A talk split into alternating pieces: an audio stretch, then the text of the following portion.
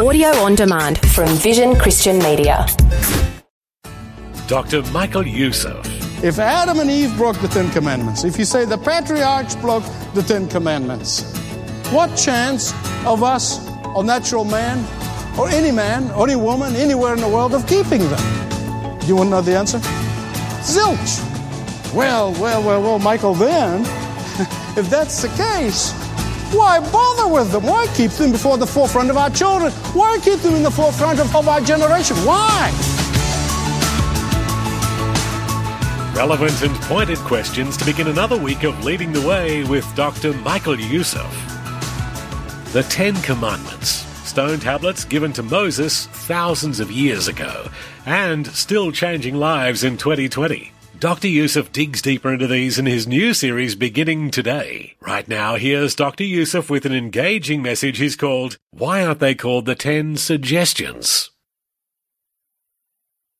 The Supreme Court voted five to four, a very slim majority, to remove the Ten Commandments from the walls of a school in Kentucky. And the court reasoning was that the children's constitutional right had been assaulted by the presence of the Ten Commandments. The court said, in effect, that the Ten Commandments' public presence could be, and I quote, induce the school children to read, meditate upon, or perhaps venerate and obey the commandments. End of quote. But I want to tell you something. The court is right. The court is right in this regard.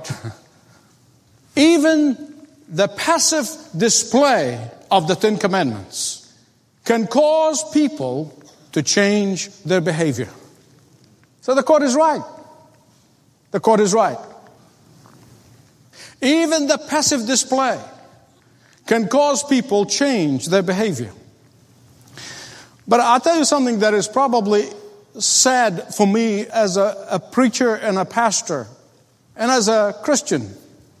And it is this that we can say all we want to say about the courts and what they have done to this nation, but there are very few Christians know the Ten Commandments. That's the sad part.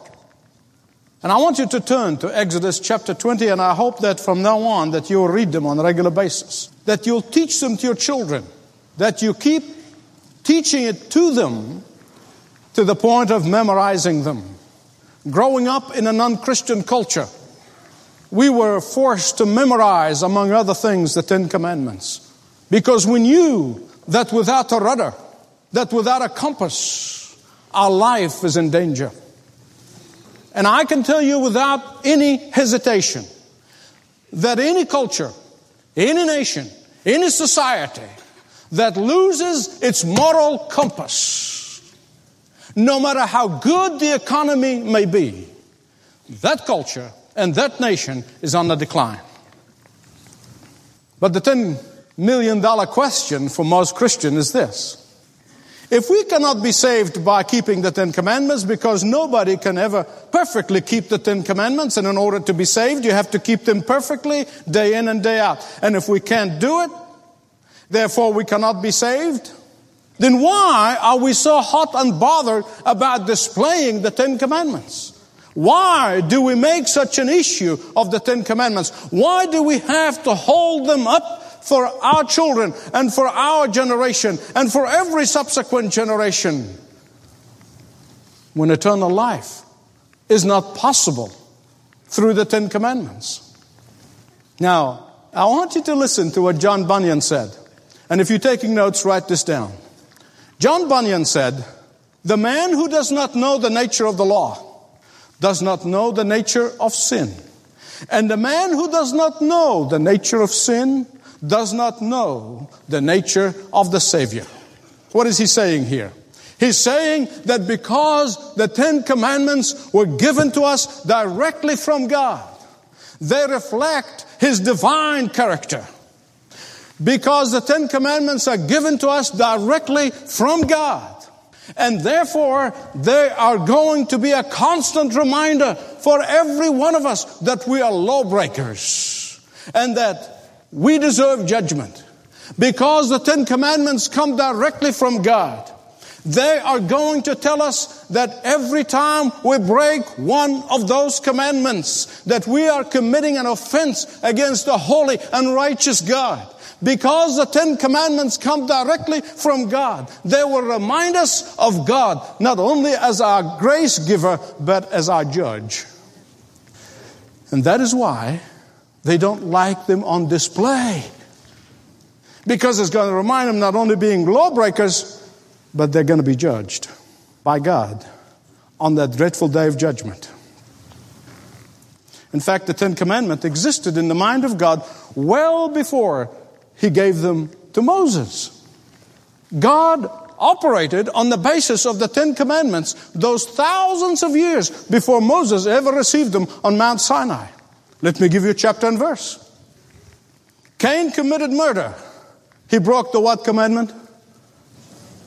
Cain broke the sixth commandment when he killed his brother.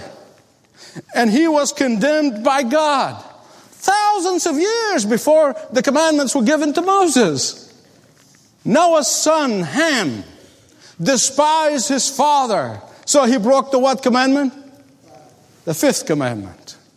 And he was cursed thousands of years before the commandments were given to Moses. The Sodomites were condemned as adulterers and perverts, and their city was burned to the ground because they broke the what commandment? The seventh commandment. Hundreds of years before the commandments were given to Moses. Rachel was condemned as a thief in Genesis 31. Abraham was condemned as a liar in Genesis chapter 20. Lot's wife was condemned as a covetous person in Genesis 19. And that is why Paul can say to the Romans in chapter 2, verse 15, he said, From the very beginning, the law of God is written upon the hearts of men. From the very beginning of creation. In fact, God's moral law go back all the way to the Garden of Eden. When Adam and Eve became disobedient to the voice and to the word and to the command of God, they broke just about every one of the Ten Commandments. They stole what is not theirs. They coveted what was not theirs. They worshiped another God and on and on. Thus, they brought a curse not only upon themselves, but all of their descendants, and you and me, and every human being that has ever lived. Well, some of you might be saying, well, Michael, Michael, Michael, let me, let, let, me see if I can understand this. If Adam and Eve broke the Ten Commandments, if you say the patriarchs broke the Ten Commandments, what chance of us, a natural man, or any man, or any woman, anywhere in the world of keeping them? What chance do we have in this 21st century of keeping the commandments when all these greats have broke them? Do you want to know the answer? Zilch. No human being can ever keep them perfectly. Well, well, well, well, Michael, then, if that's the case, why bother with them? Why keep them at all? Why keep them at the forefront of our culture? Why keep them before the forefront of our children? Why keep them in the forefront of, of our generation? Why? Well, I want to answer the question, but not right now. I'm going to let you kind of keep waiting for it. I want you to listen first to what Jesus said about the moral law, the Ten Commandments. Here's what he said Matthew 5 18. He said, I tell you the truth until heaven and earth disappear. Not the smallest letter, not the least stroke of a pen will by any means disappear from the law until everything is accomplished. That's what he said. In fact, Paul asked a rhetorical question in the book of Romans when it comes to the 10 commandments. In Romans 3:31, he said, "Do we nullify the law by this faith?" He says, "Not at all. Rather, we would uphold the law. But the question remains if we cannot be saved because we cannot perfectly keep the law, then why bother with the law at all? If salvation is by grace alone, then why the Ten Commandments? I'm getting closer. I'm not going to answer it yet, but I'm getting closer. First, you must understand that salvation was is and always will be by grace alone. In the Old Testament, salvation by grace alone. In the New Testament, salvation by grace alone. But what the Ten Commandments do for us today is that they not only show us that we are lawbreakers by birth, that we are lawbreakers by practice, but they will drive us to Christ. They will drive us to the only one who kept the Ten Commandments perfectly, day in and day out, all of his life, never broke one of them. And only when I know that I am a lawbreaker. And nothing awaits me but the judgment of God, do I become desperate for the grace of God that can only be possible through His Son, the perfect God man and I come to him in repentance and in faith, seeking his forgiveness with all of my heart. Beloved, I want to tell you something. As long as you think you're okay, you're a fine, upstanding gentleman or an upstanding lady, whatever you might think, I'm fine. I've not done anything really bad, bad, bad like other people. As long as you think that way, you will never be saved. You'll never be saved. You'll never escape the eternal judgment that is coming upon every one of us. And when Christ comes into my life, when I receive His forgiveness, He will empower me to keep the Ten Commandments. His Holy Spirit will dwell in me. And no longer I have to try harder, but I will be empowered by His Holy Spirit to keep His commandments. You say, well, how come in the Old Testament they got saved by grace? I'm going to show you how. Have you got your Bibles on Exodus 20 yet? But look what, what does he say before the commandments come? Verse 1, what does it say?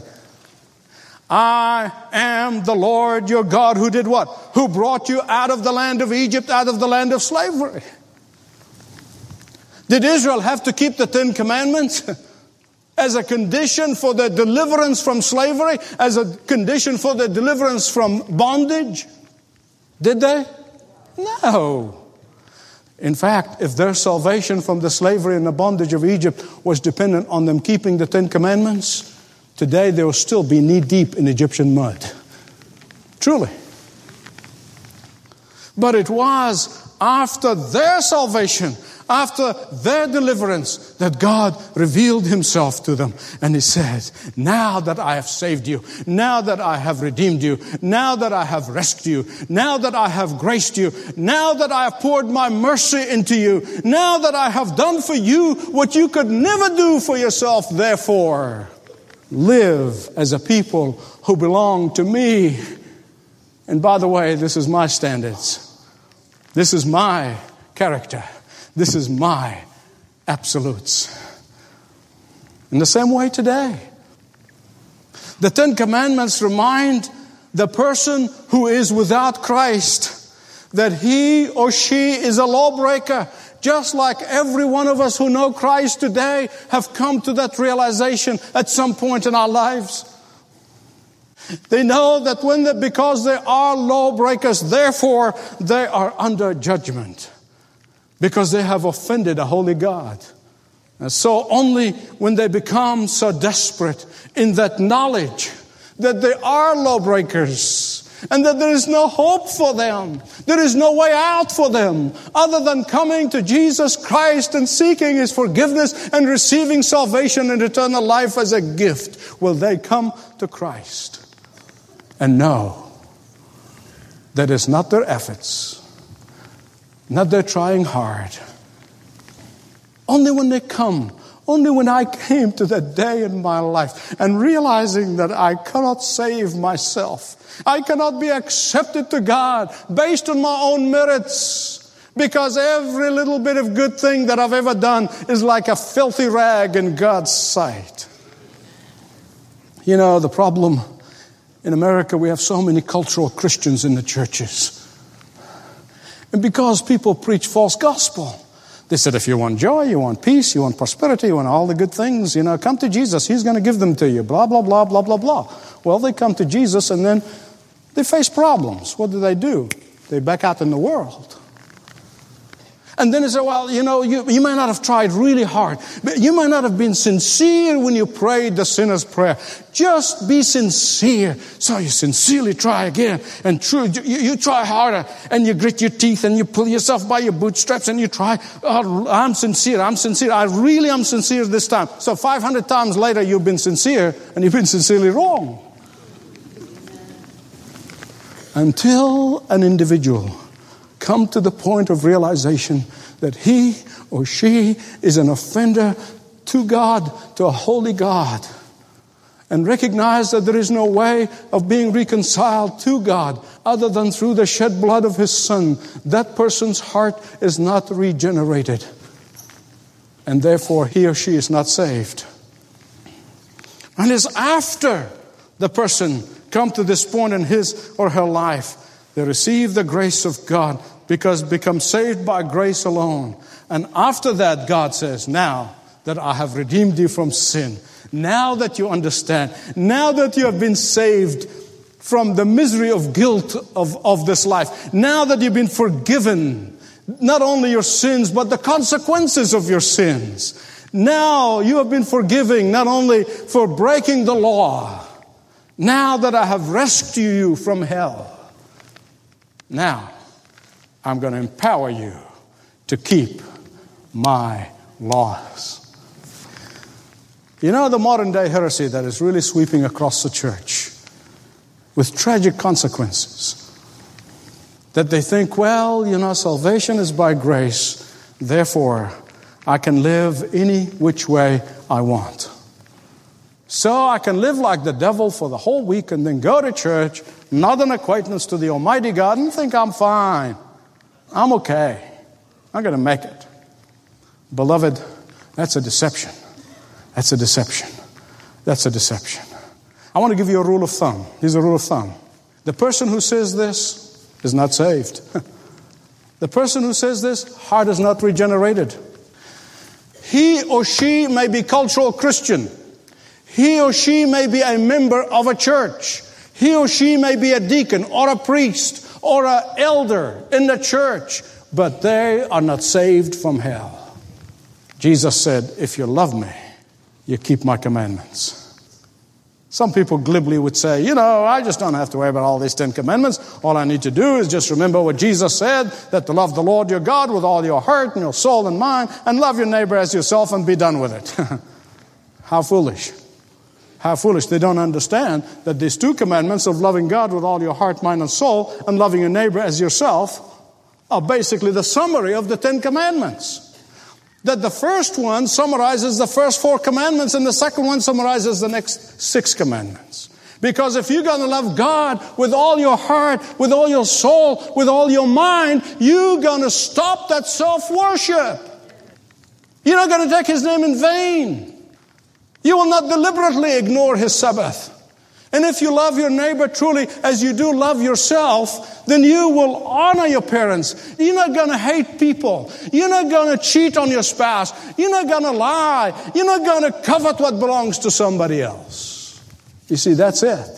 Loving the Lord with all your heart and your neighbor as yourself is basically a summary of the Ten Commandments. But here's the problem the problem we're facing in our society today is that we have judges on the benches who are committed to not reminding the nation and the culture and society at large that they are lawbreakers. They don't want to remind them of that. They don't want to remind them that they desperately need a way out. And so they order the removing of the Ten Commandments from schools, courts, public places. You know, these judges think that man is very good. The man is not sinful. Man is not depraved. He's very good.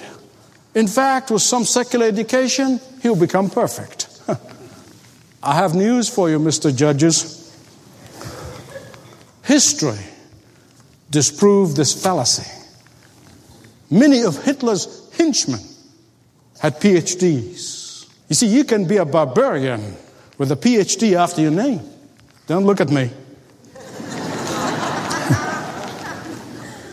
On the other hand, God's moral law can accomplish what education could never accomplish. God's moral law keeps depravity in check. God's moral law warns people against wickedness. God's moral law discourages even the most evil person. God's moral law would drive people to Christ. The law itself will never save you. The law itself does not give you eternal life. The law itself does not have the power to transform your sinful nature into that of Christ's. But what the law does, it exposes sin. And you know, when sin is exposed, you can do one of two things with it.